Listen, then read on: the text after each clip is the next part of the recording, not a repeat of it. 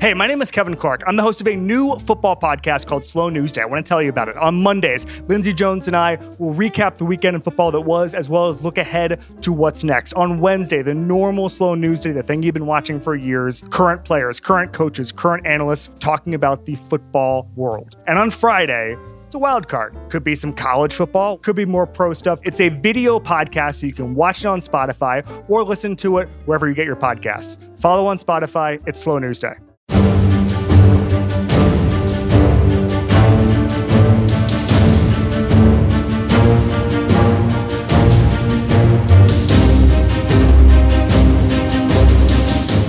And welcome to Talk the Thrones. My name is Chris Ryan and I am an editor at TheRinger.com. Joining me as always is Ringer senior staff writer Joanna Robinson, along with the only person who takes longer to walk across a room than Viserys Targaryen. It's Mal. Uh, Re. Ru. Hi. How's it going? Oh boy, guys, let's drain our cups to three strong hosts. Woo! Oh, what a great episode of uh, House of the Dragon we just got. A lot of stuff happened. We're going to break down all of it. Joanna, what was the most important thing that we saw in this eighth episode of season one? I feel like I know what other people's answer is going to be, so I'm going to zag and I'm going to say it's how chaos broke out as soon as Viserys left dinner. Like how that's the only thing holding all of this together. Clearly, what do you think, Mel? Uh, that's my pick too. Oh, okay. actually, because Damn I think all of the other picks are pretty deeply connected to that moment and what we saw. You know, if uh, our guy Viserys the First Targaryen has in fact taken his final breath.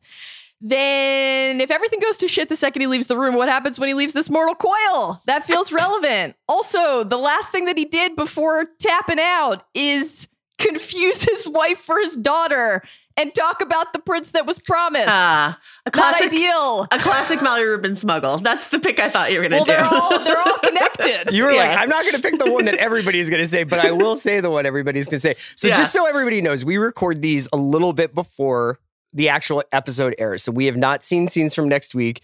If it turns out that episode nine is Viserys' funeral, which we all expect it to be, because what else could he contribute to this wonderful world we live in? Our guy is arced out. You know, obviously, I think we all think that that was Viserys' death breath, but When the screen cuts to black, Chris, and you reach out and you call out to your long lost love, it's the pawing of the empty air for me. it's usually feels, the end. That feels like a final moment. But moment. Chris, you're ready for a you're ready for a fake out?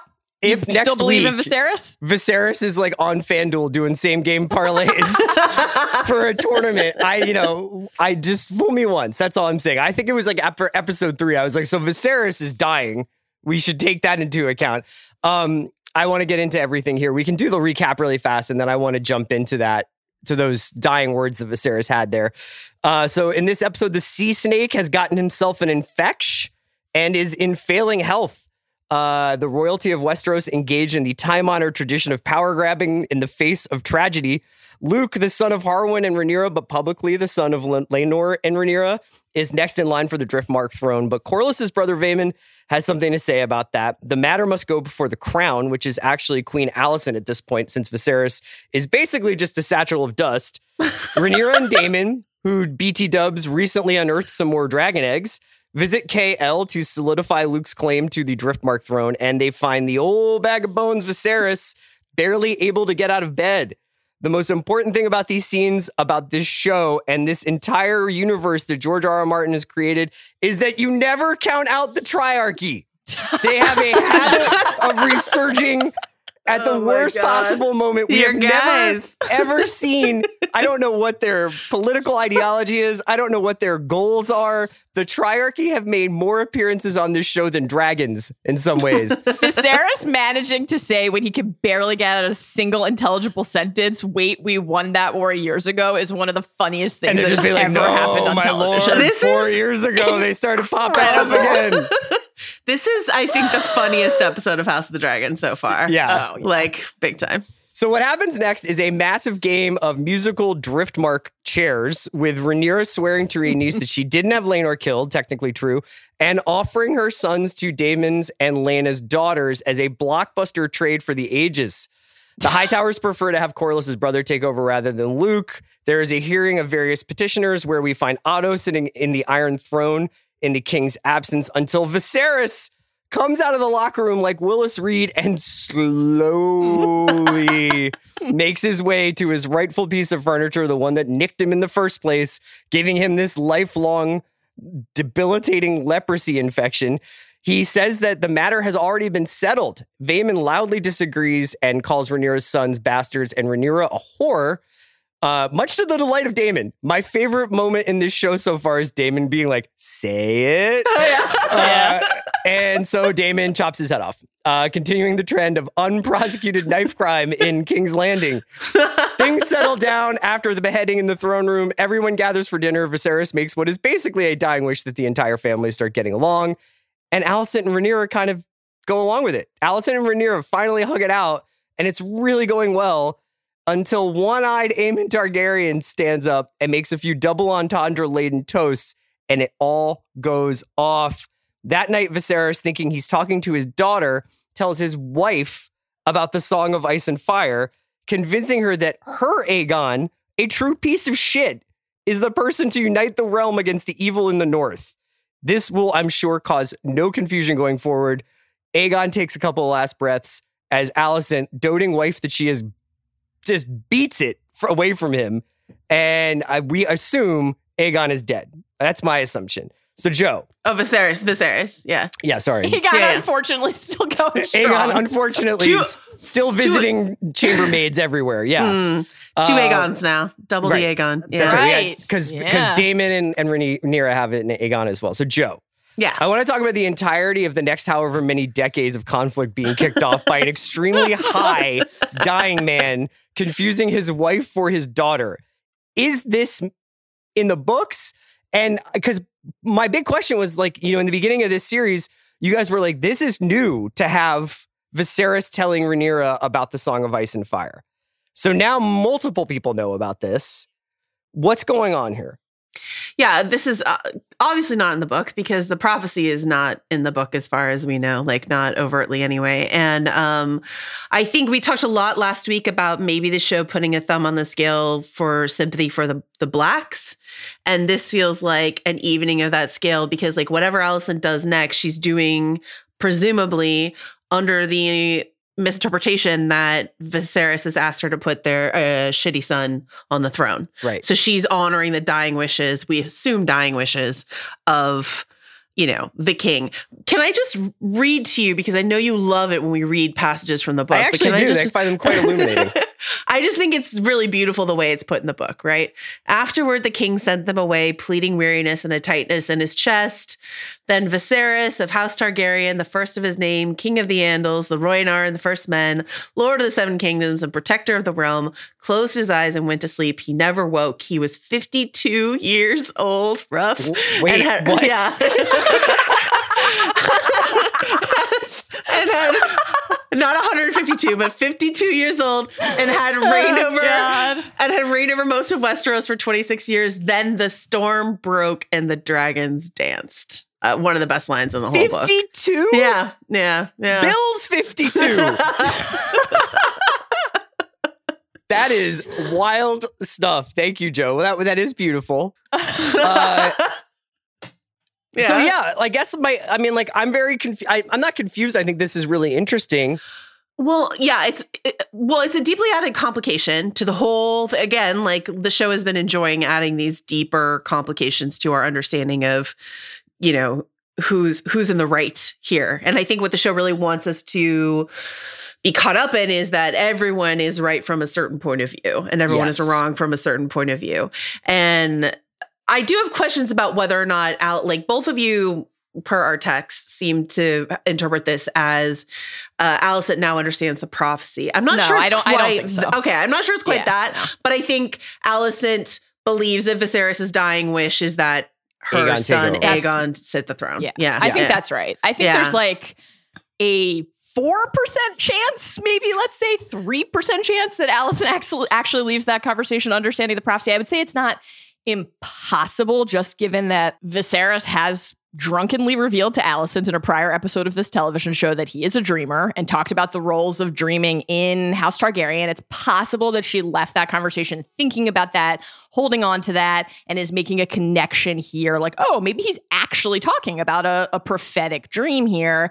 We also know that I think this is a key distinction when we talk about this as a show invention or a show ad, a new reveal. That is specifically about Aegon the Conqueror having this dream, and this dream and this prophecy fueling his conquest of Westeros. The prince that was promised well predates Aegon Right. and right. is existing lore in the universe. So Viserys utters those words. He says the prince that was promised. And so I would just say it's not impossible that Alicent, who we know is like a diligent uh, student and studying texts and stuff like that, that that would ping something and that she could piece this together. I would say that, that it is infinitely more likely, though, that, and I think this is what we all believe, that she comes out of that on the heels of a little bit of a return to the state of peace, stating that she had felt Yeah. uneasy about the subterfuge that was playing out, legitimately appalled by Aegon, say, to the point where she says to him, You are no son of mine. And then toasts Rhaenyra and says, You will make a fine queen. And we could talk later about how much of the, the toasts that they share are sincere and how much are about this, uh, this, this play acting to make peace. And maybe it's a combination. But that Alicent leaves that hearing that Viserys is saying in his final moments, you're the one who has to ensure that the realm stays together by Aegon.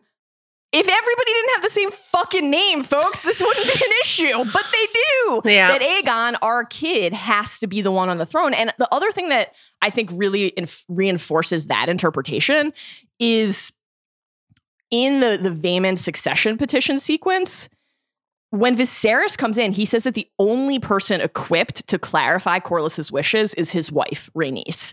And so this puts Alicent in a position now to say, from the king's own mouth, he- he has said that the only person who would be able to clarify a succession plan and desire is his wife. I'm telling you the last thing he said to me. I think I think at the very least, Alicent's going to come out of this conflicted because I do believe in the sincerity of her like wanting to make peace with Rhaenyra at that dinner. Like Alicent and Rhaenyra seemed the most sincere out I of also anyone believe in her dinner. sincerity of being like, my my son is no son Yeah. of mine. Yeah. and me My son's being a like, piece of are we shit. sure we Yeah. want this guy to be king? Yeah. Yeah. Um, So now we have basically two different factions of this family who are in different ways aware of this prophecy.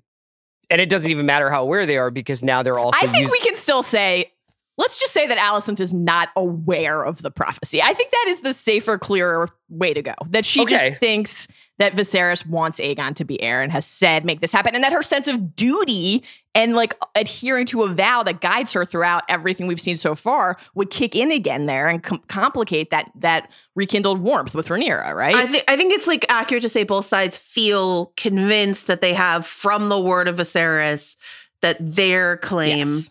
Aegon or Rhaenyra, That's- is the Yes. only incorrect claim. and crucially, I would imagine since Rhaenyra was like, I have to take my kids home, I'll come back on Dragonback in a bit. Viserys dies, there is this vacuum. There is like a lack of physical presence from Rhaenyra in King's Landing at a moment when you know they can install Aegon if that so so comes to pass.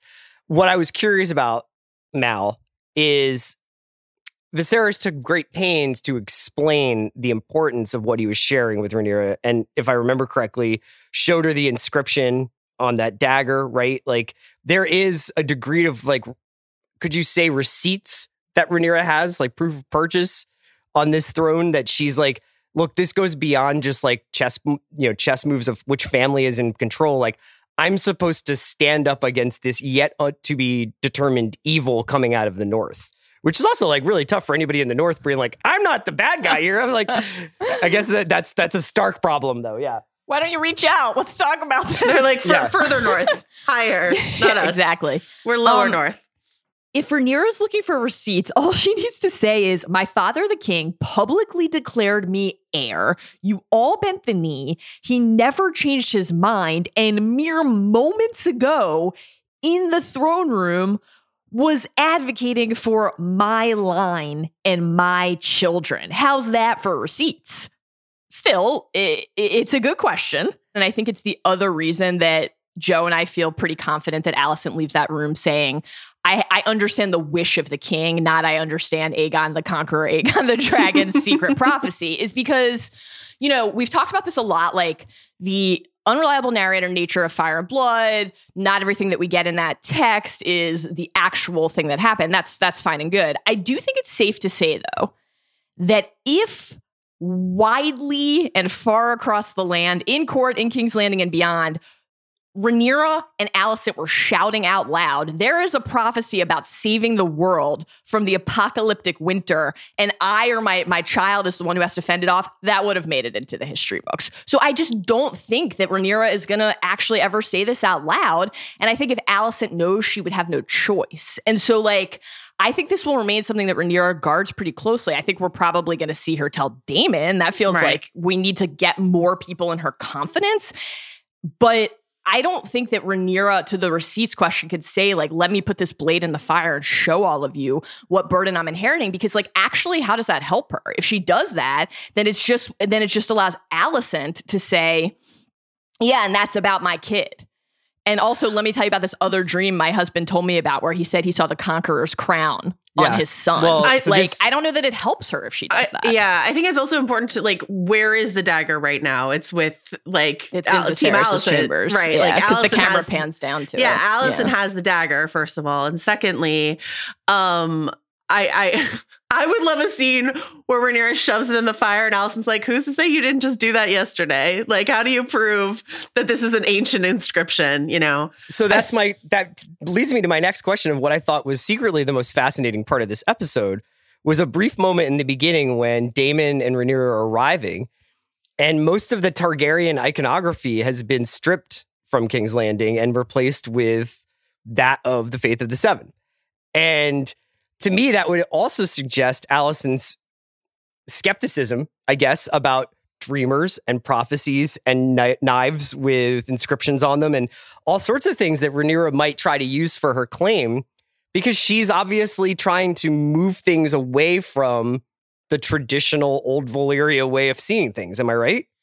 I mean, it, it would seem like her interior decoration would definitely uh seem that way. Yeah. Uh, I did note that the Targaryen uh, fuck murals are still going strong in Viserys's room. well, I mean, she's like- an art lover. yeah, yeah. but elsewhere, they're gone. So I feel like the last like orgy murals are in Viserys's room, and then once once he's dead, all bets are off.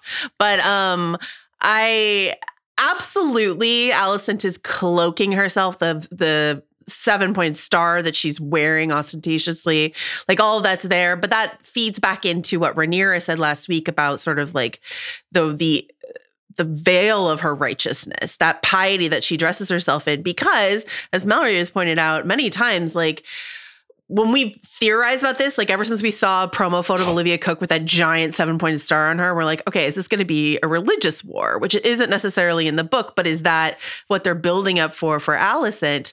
And then Mallory's pointing out, she's like, it's it's hard to be pi- on your like high horse of piety, Alicent, if you married your son to your daughter, which she Right. did. Like Right. Aegon and Helaena are married and have kids, as we find out in this episode. And so it's like, um, what it means is that Alicent is pious maybe when it serves her. Uh, this is Politically a- biased. Yeah. this is a great Alicent episode, I will say, for my like empathy for Alicent. I felt for her in a lot in this episode. So I'm not trying to like paint her as an out and out villain at all. But I do think that piety is uh, sometimes convenient for her when it's convenient, you know? Yeah. I, I also think it makes not that she was in any way not a, a, a very clear threat before, but it like crystallizes the second they walk in how the nature of that threat has evolved and what the, I think crucially what the threat could look like moving forward. Because there are a couple things, right? There's you see the seven pointed star everywhere. Daemon has that great line about Alicent, I have no doubt it was an act of the purest mercy. But tell me, for the king's suffering, did the maesters also order the removal of Targaryen heraldry? Like it's it's just incredible. And Rhaenyra says that she, she says it would be nice to be home, but she barely recognizes I love that it. Daemon's sitting in that scene. It's like, dude, she's the queen and the other one is pregnant. Like, you should just get up and let her sit. Our guy man. is always either in a chair or leaning against a wall, and I'm here He for it. It's lean. amazing. but like, to lean. think back to season two of Game of Thrones and jo- Joffrey's uh, interior redesign of the throne room. When somebody is changing the seat of power, the Red Keep, to match their personal preference, like it is a sign that something fundamental has shifted about who is in power, who is in control. And I think like when we when we process how that would make Rhaenyra and Daemon feel walking in, or how it could potentially play out when they assess the threat that House Hightower poses in the future, it's a couple things. Like I think that everything Joe said about that cloak of piousness is essential. House Hightower, though, has like a long-standing history with the faith of the seven, both seated in Old Town. The, the the the faith is still centered in Old Town right now at this point in the timeline. So you walk in, you see the seven-pointed star in Alicent's body, you see it all around you. It's like the faith could be a powerful ally for Alicent at any point, and that's a huge, huge, huge, huge risk for Rhaenyra. My Westerosi religious studies degree has expired, so I was Oh, no. wondering if there was a. I quick- thought those were for life. No, you know, Oh. it was it was kind of it was a University of Phoenix thing, so I don't think that it the, the degree really stuck. Got it. But the Faith of the Seven is there like an analog? Would you say for I mean our own human history that like they're trying to sort of say like was it like the the Protestant Reformation? Like what what is Catholicism. Catholicism? And then like Targaryens' beliefs are more what like old world bacchanalian kind of like we're superheroes and we can do what we want. They're, it's tough because like so they're the old gods within Westeros, but the Targaryens basically believe themselves to be the gods. Is sort of my you know, and and it's uh, been a constant shaky detente between the church and the Targaryens, where the Targaryens have tried to say like, okay, we're conquering Westeros. This is the established church. Let's find a way to sort of get along and and pretend. This is why that scene with like young Rhaenyra, young Alicent in the Sept was so important at the beginning of the season, right? Because Alicent oh, she's like pray with me, right? biased. Yeah, and Right. Rhaenyra's like, how hmm. does one pray again? Because this Targaryen, like, Yeah. I might be fluent in High Valyrian, but I know nothing about the church at all Right. because this isn't what we believe in or what we do. We'll we'll we'll acknowledge the power of the church, and and then in some in some instances in Targaryen royal history, there's an open war with the church, and so it's it's a it's a really complicated relationship. Yeah, and like you have Alicent invoking the father and saying a prayer at dinner, in addition to all of the iconography populating the Red Keep, and you have Rhaenyra and Daemon six years prior getting married in Valyrian blood and binding ritual, Right, not right. even in the light of the Seven. So, like, I think the point about Aegon and Helena being a brother, sister, sibling incestuous marriage and the hypocrisy of that, given Alicent's personal feelings on those uh, quote queer customs of the Targaryens, is is germane. But also, she's in a position to basically do what Jaehaerys did when he agreed to the doctrine of exceptionalism with the faith and say, okay, we're abiding by the the, the agreement that House Targaryen reached with the faith of the Seven. So this one thing is all inside of a desire to adhere to the faith and inside of a desire to be aligned with the faith. Rhaenyra is not interested in that. And so if you were going to choose a side, you the faith, choose us. And I think it's clear that Alicent is is trying to like that that would be projected if you are walking in and seeing that.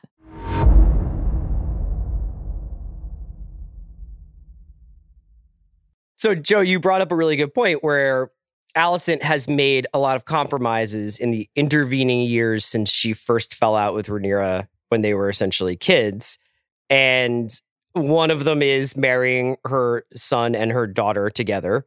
And another is giving the chambermaid the same tea that the maester gave Rhaenyra after her night allegedly with Daemon, but in reality with Criston. Is this supposed to be suggestion that she's just a great political operator, or is it that she's like slowly starting to lose her like moral center as she gets older? I like it's it was a really fascinating scene, right? Because there and not are, too subtly, like obviously echoing like the language of Me Too about like she's like I believe you, but you know like there was right. it was obviously like trying to kind of push some buttons there. It gave me strong Siobhan Roy at the end of season two of Succession. You Yeah. know that that harrowing conversation. It's also in its language meant to reflect a lot of the conversations we saw between Cersei and Sansa in early Game of Thrones. Like that is definitely there. Her calling her sweetling and all this stuff like that. But unlike Cersei, I genuinely believe Alicent does feel for this young girl.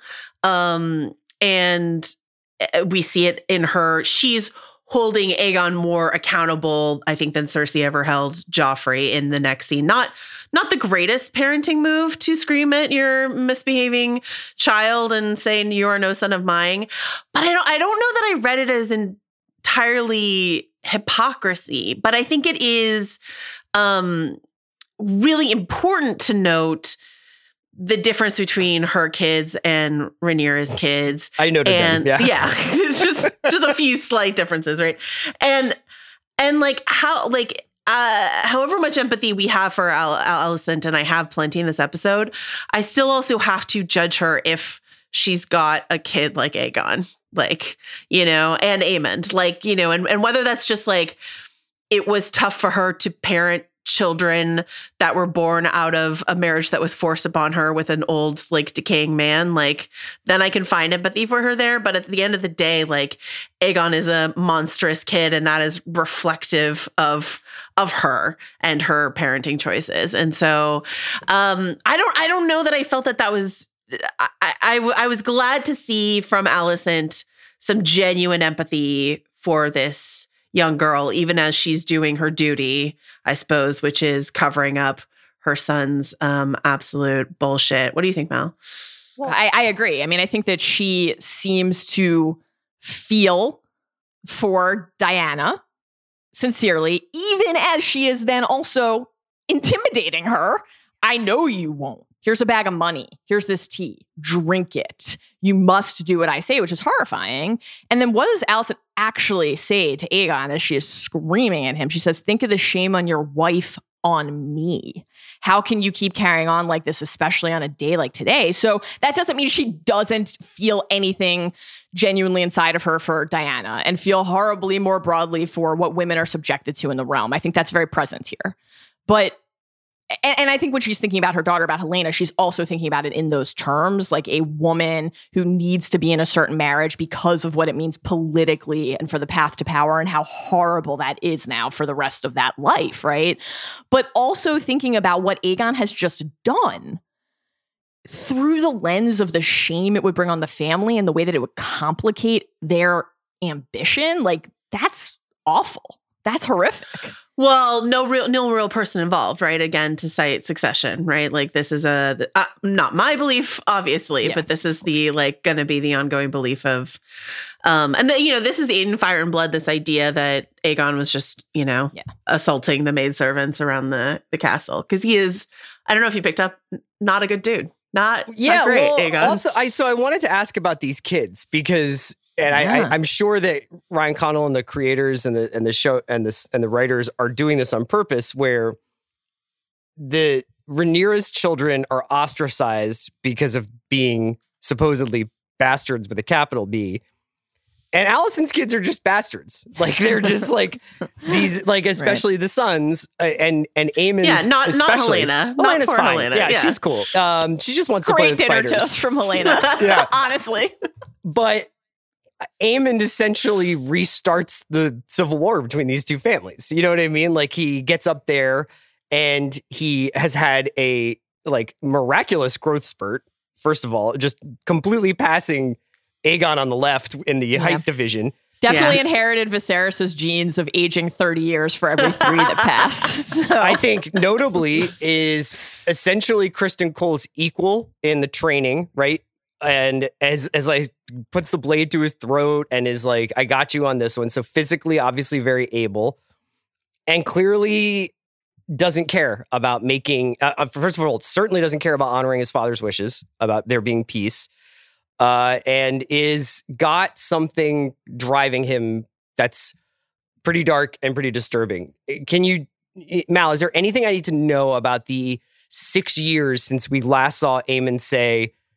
I got a dragon. It was a fair trade. Right. And and now when he is apparently grown into the ideal stretch for 6'10, stretching the court, you know, like able to crash the boards, oh, able to handle and pl- make plays. Mm-hmm. Yeah.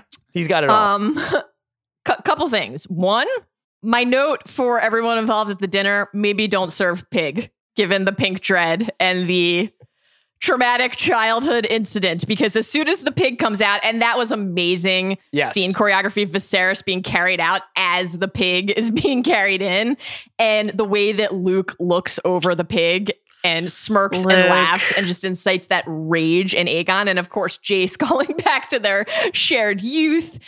Everybody is just looking for one excuse to act. And they don't even really need a real excuse, right? Aemond. So here's here's one one line from Fire and Blood that I think pretty well sums up the the growth spurt and the evolution here. Quote, Prince Aemond, despite the loss of his eye, had become a proficient and dangerous swordsman under the tutelage of Sir Criston Cole, but remained a wild and willful child, hot-tempered and unforgiving. That's kind of the essence of it, and that comes across here. And I think my one of my favorite moments in the episode that was like in the quieter, quicker bucket, not the huge set pieces, which were incredible.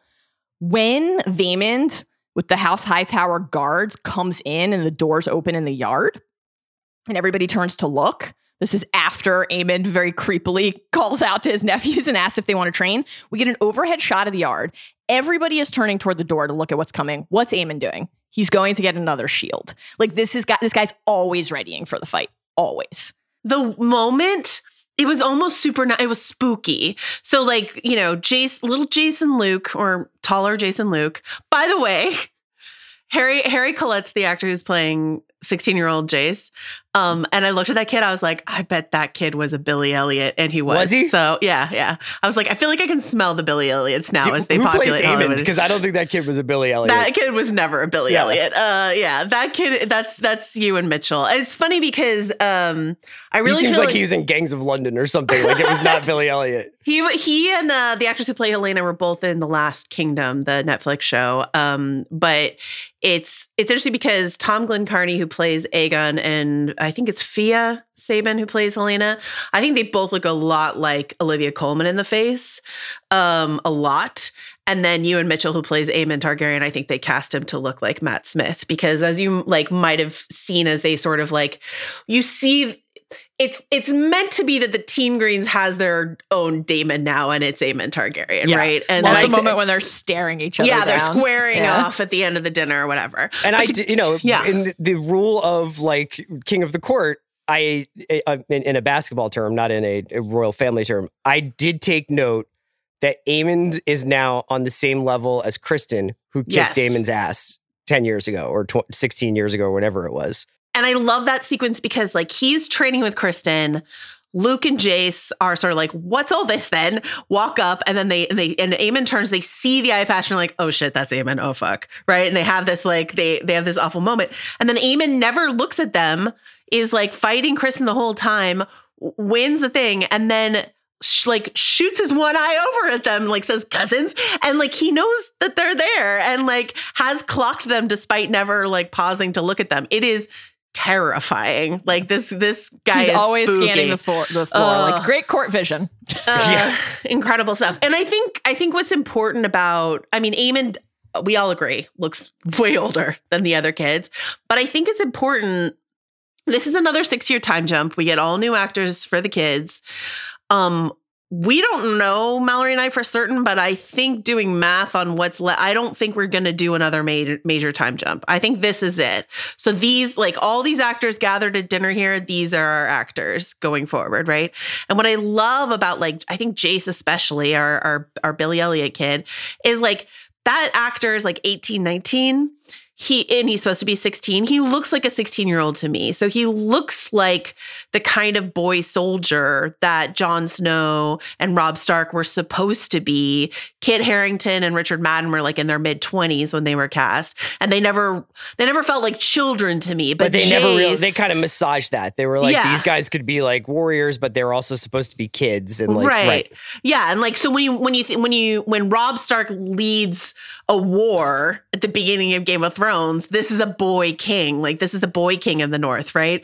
And but Jace actually does feel like a boy, and so thinking of what you know whatever's to come as you know the dragon's dance like it's it's scary to think of these kids involved in all of that Yeah, So- he's still like genuinely excited to run through the training yard. I was so struck by Luke, who is only supposed to be canonically a year younger than Jace, though seems like the gap Much younger. feels a little bit bigger to me than the show. Yeah. He's like the it it looks so much smaller, and that was such a like a moment that you can relate to when you're a, you're a kid. Everything seems huge to you, and you go back and you're like, this is just a room. Oh, I'm taller than my locker now, and like it just does remind you how small they've been for all of this, and like I don't think I was ever taller than my locker, but that's that's my cross to bear. Yeah. Jace is just like trying to get better at his homework, like really frustrated with himself that Yeah. he can't learn High Valyrian. And like, what is the the the language that they're translating? What is it about? It's about the conquest. Like, it's about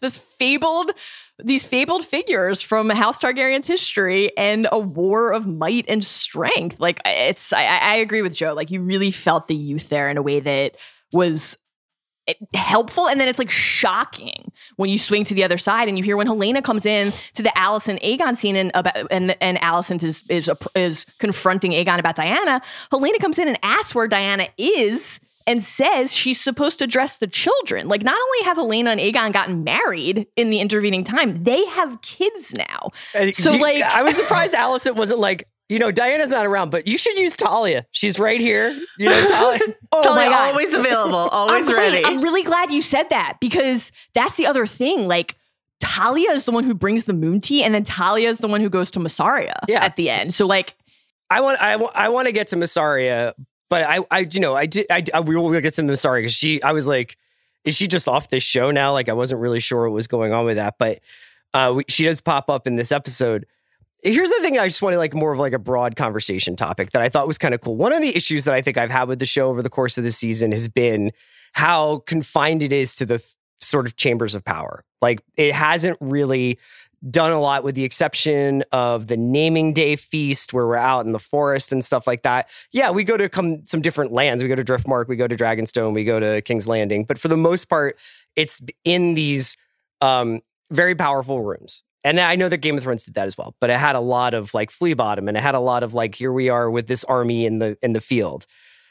And what I've sort of started to come to appreciate about what House of the Dragon is doing in that regard is that it is a sly commentary on what an illusion all these people's power is. Like, because you can lose or gain power due to a misunderstanding, due to mishearing something on someone's deathbed, due to the fact that you're just like, you know what? I'm just going to go ahead and say Corlys didn't really want it this way. Or even if he did, fuck Corlys, he's dead, which I want to talk about whether or not like that was the best way to handle that.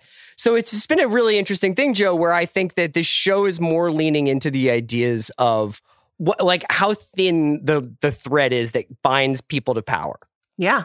No, and I think that's really true. And I, I mean, that's one of the, we've talked about the many, many interpretations of everything Helaena has ever said. And in last week's episode, one of the, you know, her, she was talking about hands moving wheels and threads, black threads, green threads. And I think one solid interpretation of that is, yeah, how tenuous all of this is on on a knife's edge like how everything could go one way or another. And i think what really underlines that for me in this episode is Rhaenyra and Alicent in that moment at the end of the dinner when Rhaenyra, when Alicent's like, "You just got here, stay, we're friends." And Rhaenyra's like, "I gotta drop the kids off in the Volkswagen, but I'll be back," you Yeah. know. And I'm just like, But I'll take the sports car back. and I was like, stay, you know, it's like there's constantly these these almost moments, especially for these women who we've seen as go from the closest of friends as young girls to where they are now, where there's been so many moments where it's like almost reconciliation.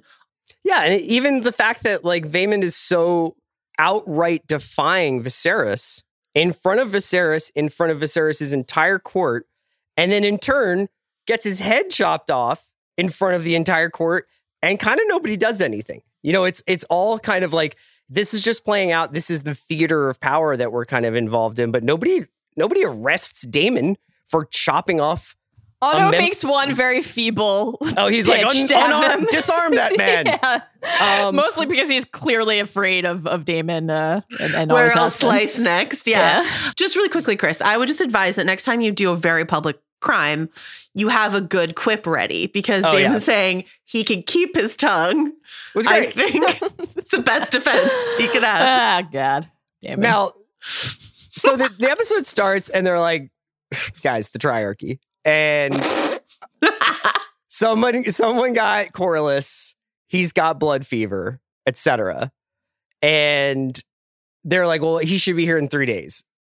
And Rhaenys is like, cool, I'm gonna leave and go to King's Landing. And we're gonna have this discussion about whether or not like who's gonna take over Driftmark, even though there's no death certificate on my husband. So what's going on here? Like Corlys, are do you? Do, I mean, is Corlys's fate still up in the air, or is this another great misunderstanding that shifts the balance of power? You know, Rhaenys isn't at the dinner That's true. on that tight timeline to get home yeah, and see uh, what Corlys's fate is. I I think this connects actually completely to the last question you just asked, Chris, about the illusion of power and how thin that line is because it's like the it's the the the famous Varys quote, right? Power resides where men believe it resides. It's a trick, it's a shadow on the wall. So the second anybody has the opportunity to cast another shadow instead, they will. And that I think is like the the really, especially given the conclusion with Viserys, our guy. I think that is like the key takeaway of this episode. Everything that's happening with Corlys and with House Velaryon, with much love and respect to House Velaryon, is a microcosm for what can then happen right. at Preview. scale. The Yeah. coming attractions. Yeah, and like I th- exactly, and I think that that's why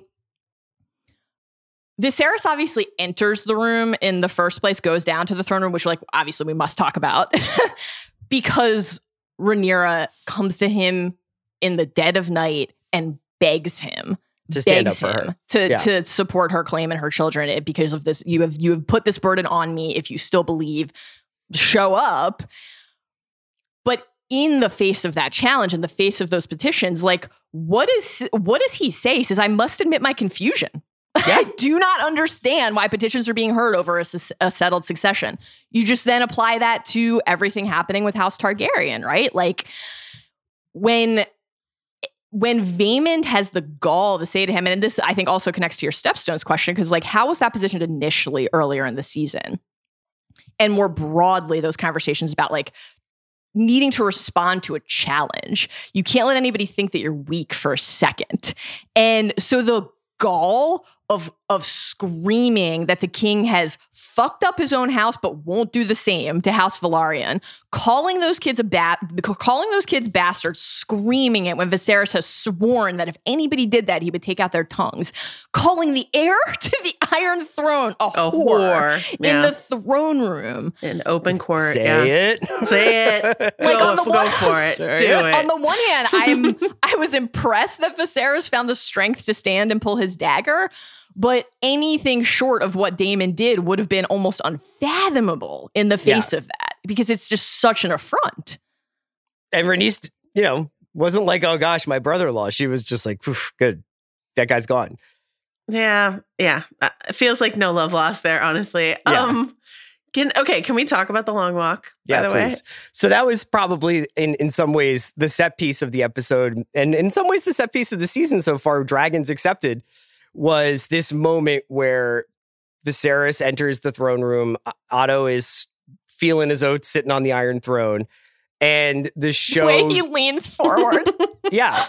Oh and it, it, I think it goes from something kind of unintentionally funny to something quite, quite beautiful and touching. So, Joe, what, what were your thoughts on that moment?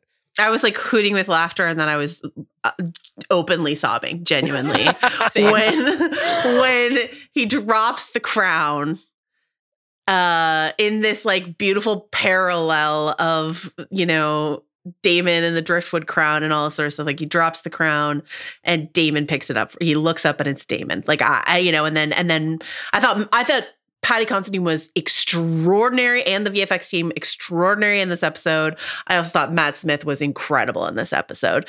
And so for the the moment when he says, "Come on." I just like that's that's the height of this whole season for me this complicated constant complicated relationship between these two brothers but how Daemon has always been like you can talk shit about my brother. I can talk shit about my brother But but, you else can. can't. Like I just wanted to be by his side helping him. Like that's all I ever he all he ever wanted was Viserys to say come and be by my side and help me. And the fact that Rhaenyra said it to him last week was this like big moment where he's like yeah I just wanted to be your your second. And and like when Viserys says in the first episode, I don't think Daemon even, even really like wants the throne. He doesn't want to do that. Like the actors have backed that up in every interview. They're like, yeah, Daemon doesn't want the throne. Yeah. Like that's not what he wants. Like he wants maybe proximity to power, but he doesn't like he's not you know, power hungry for the throne. And he genuinely loves his brother, and they've had conflict after conflict in that very room, you know. And so to have him show up at that moment absolutely gutted me. And he had seemed sort of appalled by by Viserys in this episode up until this point. Like when Rhaenyra is like lovingly kind of doting on him when they first go into his sick room, like I felt like Daemon was a little bit more like, let's get what we need out of this politically. Like let's let's inform oh, him about I certain I things. don't I don't know. think That so. was that No? wasn't my take. Like for me, it was almost like hard for him to look at Viserys. Anytime he looked at him, it was difficult. He says brother when he first sees him. Right. When uh Viserys brings up your favorite um topic, the triarchy, and he's like, I thought we won that war. Yeah. Daemon looks so embarrassed. Because he's, just like, sort of you like, just obviously have been like on like, milk of the poppy for but- five years, right? And it, yeah. well, but he's also just like, I fucked that up. Yeah, that's Yeah, yeah. I did that. I I got us into that. And and then I want to hear everything that Malice say about this. But I think the last thing I want to say about the long walk, as like funny and then poignant as it was, as great as Paddy Considine's like body work was and all of that. We've talked a couple times about the various like important long walks that these characters have taken in this season. Rhaenyra covered in boar blood, Alicent in her green dress, Daemon in the driftwood crown as he walks into the throne room. And so I just like these moments for all these major characters and what it means for them in terms of like what does power look like? What kind of power is important to them? It's important to Viserys to do this walk on his own, wearing the crown, all that sort of stuff. Um, you know, whereas later he's brought in on a litter. I'm like, where was that litter? Like earlier, you know, but he needed to do it without the milk of the poppy on his own. Um, and the only person allowed to help him is Daemon. And I just I thought that was I thought this is incredible. What did you think, Mal? Mallory Rubin? Yeah, this was my favorite moment of the season for for all the reasons that you just said. I perhaps because I am a monster, perhaps this is because how everybody will respond to this moment. I, I exactly what you said, Joe. When the doors open and everybody turns, part of it is the comedy of seeing how someone like Otto Hightower reacts, right? The shock and the horror. I've been found out. I've been thwarted. But when we first see Paddy of the Opera with that golden mask, and then he waddles and hobbles forward, shuffle by shuffle, presumably missing toe by missing toe. this is why you shouldn't nail down furniture. In a different world, they could have just brought the throne to him Oh, and No, reversed like- the axis, but you know? but like Joe said, you know, he's people are coming and offer the King's Guard. They're coming. Oh, let me help. No, Eric. He, had. Sir Erryk Cargyll tries. I thought we were going to do the whole pod about Sir Sir Eric and Sir That's, Eric. that's but House of alas, R that's- level stuff. You know, I can't I can't really weigh in on I knew that. Chris was hyped to talk about that. And the way that we shifted in an instant from the the the awkward comedy of that, but also mixed in the whole time. Like it's not even a shift because you're you're moved and you're touched and you're horrified and you're sad and you're laughing almost like the way you would at a funeral, where it's like nervous laughter, like you're embarrassed. You shouldn't be laughing, but you're like, oh my God, this is they're really going for it.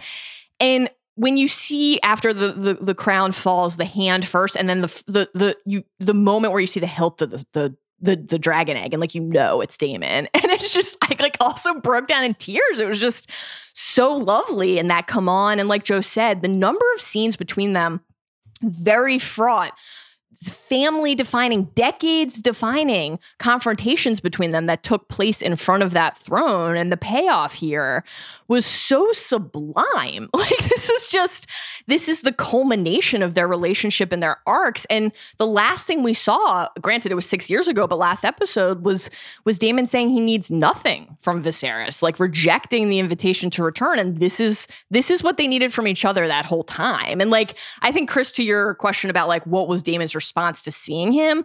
You know even when when they first go in and see him in his sick bed, the way that Viserys is just like whisper breathing, wheezing out Daemon's name, like he is so moved emotionally to know that Daemon is there, and then for for Rhaenyra and Daemon to present Viserys's namesake to him, like that was just so moving and really lovely and, and wonderful and sad, and it's like deeply tragic because this is the thing. We've been harsh on Viserys much of the season, rightly so, but whether you're watching the show or you're reading Fire and Blood, like the takeaways from Viserys are he hated dissension. Anytime he exiled Daemon, he was ready to welcome him back. Like he and Rhaenyra would have a fight. She was the lo- the joy of his life. Like these are the people who are most important to him in the His world. His only child. yeah, right.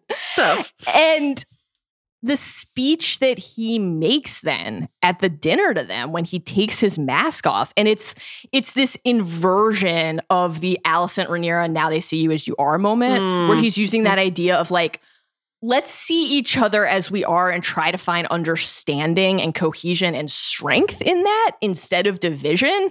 And the just absolute tragedy of this like final desperate effort to bring the people in his life together. And for that to be his legacy after Jaehaerys's reign and Vi- Viserys's reign largely defined by peace like this debilitating sadness that he knew that the peace was not maintained inside his own house. And he keeps like muttering these little things throughout the episode about how he's sorry how he needs to fix it.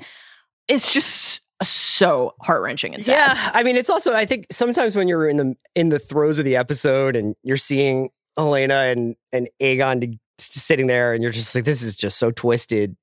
It's hard to like kind of negotiate the fact that like, so this is entirely because Rhaenyra and Harwin were together off screen, essentially, which is you know like this this romance that birthed these kids that have like essentially become the sticking point for the peaceful succession of this family. I don't know. And- it's part of it. It's part of it, but that was already it was already in the mix. Like Yeah. before Harwin Strong, Otto and mm, more significantly his brother Hobert were like, Yeah. "There's They're a making the play at boy, There's a name day." boy king now. Like Yes. we named a girl because we were desperate and didn't want Yes. Daemon, but there's a boy in the mix now. So that was already, I think, in the but water. in a world where almost everyone can do pretty much anything they want, she can't have kids by this guy. You know, and the, and and, and or at least those kids can't be in line for succession, right? I will say, like, I we we've talked a little bit about this idea that they cast House Velaryon as, um, you know, it's a black house, it's a mixed race house, and and how interesting that is in this very episode when Vaemond is like, these kids who look nothing like me cannot have my House Velaryon has stood proud for eons, and you're going to put these kids right. like all you know on our throne. And um i think it's really cleverly underlines this idea of now just extrapolate that out to like these these kids who don't look they are as targaryen as their uncles as uncle Aemond and uncle aegon but they don't look it. Yeah. and that's that's a big issue for for a house that is so proud of its silvery blondness that considers itself gods among men. Now, of course, it's the Hightowers who are pushing this issue, and that is they're pushing it to, you know, help feed their own ambition. But um I don't know. I think the question of bloodlines, uh, you know, it's literally the opening credits of the show. I Sure. think I think it's not quite the same as some of the other you can do whatever you want. Yeah. no, I, I think I mean it know? more almost in like the, you know, the the unfairness of of of the world that Rhaenyra finds herself in, and that this guy that she's she's sort of hooked up with has become this albatross that she's carrying around. Whereas, pretty much, I mean, Aegon may be married to his sister, but he's allowed to. He's allowed to do whatever he wants, and people cover it up. And you know, obviously, there's there's a lot of like gender inequality going on in in this era of of the story, and and in, in most of Game of Thrones. But it, I I found Well, it fascinating. It's I think though that was at the heart of the Alicent Rhaenyra showdown last week too, right? Like that idea that Alicent wields at Rhaenyra that like she can do what she wants, and Alicent's never Mhm. felt like she could. So I think Right. that that is essential tension across these character lines, like and relationships. And Chris, I know you've been throughout the the last few weeks very like very devoted to this idea. Like, couldn't Rhaenyra just say, "Yeah, you're yeah." Guess what? You're like, what are you going to do about it? Yeah. They're three strong boys. Thanks for noticing, and let's move forward. And I think, like, okay, a couple things are true. Uh, bastards can rise high in the realm. We've seen that across another television show that we've all watched together. There are plenty of examples of that. House Baratheon itself, like, traces its roots to Orys Baratheon, Aegon the Conqueror's bastard half brother. Plenty of people who are currently aligned with Rhaenyra know they know this to be true, and they're they have accepted it and decided to move forward with her, including Corlys, Right? Like he's not like, "What are you talking about?" He says history remembers names, so people can make their individual choice there. I don't think it's that. It's that, like Joe was just noting, the push from the Hightowers, and even more so, like a lot of what Otto said to Alicent, part of it was gaslighting and manipulation, but part of it was true, was the realm, and this was what Rhaenys said to Rhaenyra in episode two, like the realm at large. There would be people across the realm who would not be ready for Rhaenyra, who would not want it. Right. And there would be people across the realm who would be ready to support Aegon.